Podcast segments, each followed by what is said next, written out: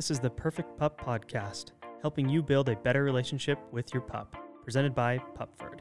Hello, pup parents, and welcome to today's episode of the Perfect Pup Podcast. My name is Devin. This is an important episode. We're going to cover how many treats per day your dog should be having. We've talked a lot about obesity in dogs and how bad it can be for their health and longevity and their overall happiness. And we're going to talk about how the treats that you give them and how many you're giving them can actually play into that obesity and overweight problem. So let's get right into it. The first thing we need to talk about when we're going to dive into anything about our dog's weight or our dog's health is you should consult your veterinarian. Your vet is the expert on your dog.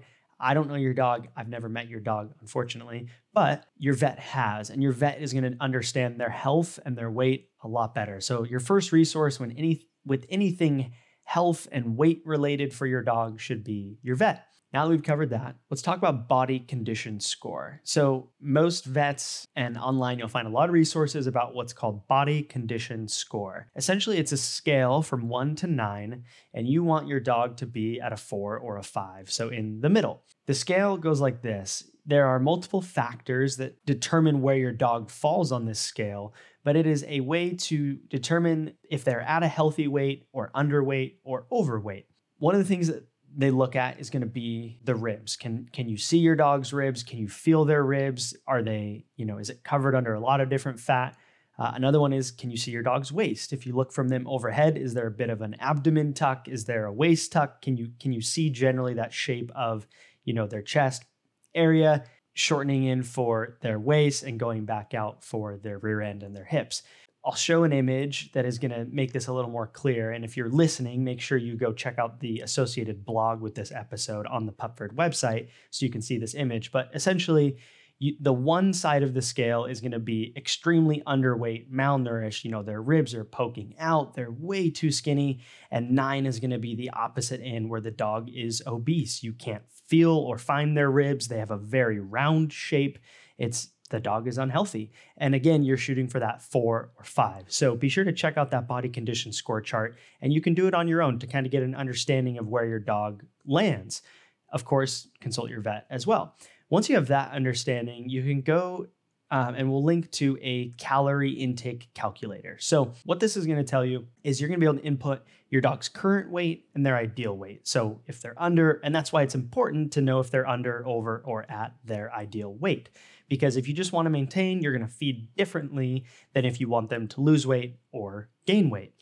You punch in your dog's weight, whether they're intact, uh, spayed or neutered, it will, um, you know, and then you'll give a range of, of where you want your dog's weight to be, and it'll give you a total amount of calories to feed your dog.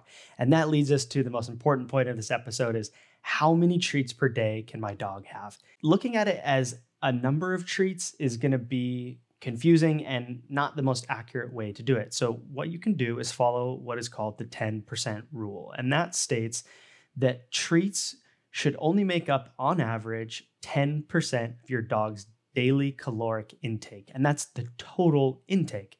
That's not if your dog needs a thousand calories, that's not plus 10% of treats. That means if your dog needs a thousand calories and you are planning on consistently feeding treats, you should be deducting that from the amount of food that you're giving them. Again, looking back, this is why it's so important to understand if your dog is at their ideal weight or not.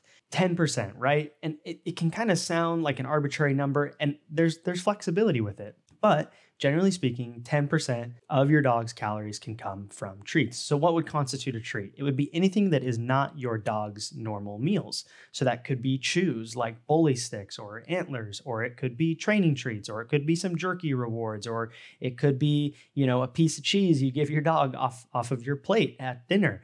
You know, whatever it is, those are all going to factor in. And I will make a note here that you don't need to be ultra calculated about it. You can be, and it, it can be beneficial, but it's in, it's good to just have a general sense of roughly how much you can be giving your dog in treats per day. And that leads to a really important point, and that is understanding that the treats that you give really do matter.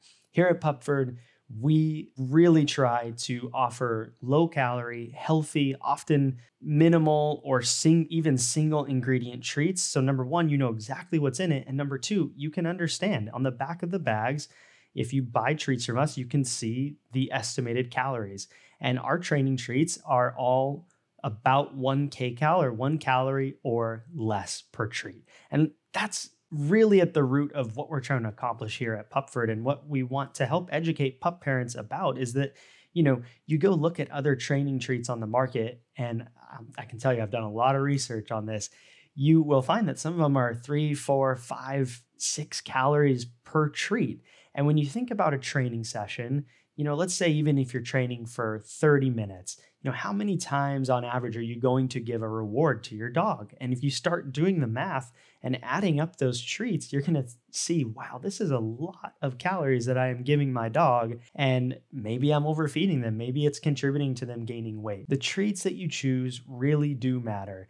And that's why I love the Pupford training treats. When I'm doing heavy training session, sessions with my dogs, I'll even break some of those in half. You know, it's it's not about giving your dog a big old hunk of meat or a big old biscuit to to reward them. Like those have their time and their place, the larger treats, but generally speaking, a small treat is going to it's going to create that reinforcement because that's the goal. The goal is to not give your dog a meal when you are rewarding. Your goal is to reinforce the behavior with that positive association, which is the treat. And even a small treat is going to do the do the deed. I have 70 pound labs and I give them small training treats and it still reinforces them. They still get the point of I was asked to do something, I did this thing, I got the reward.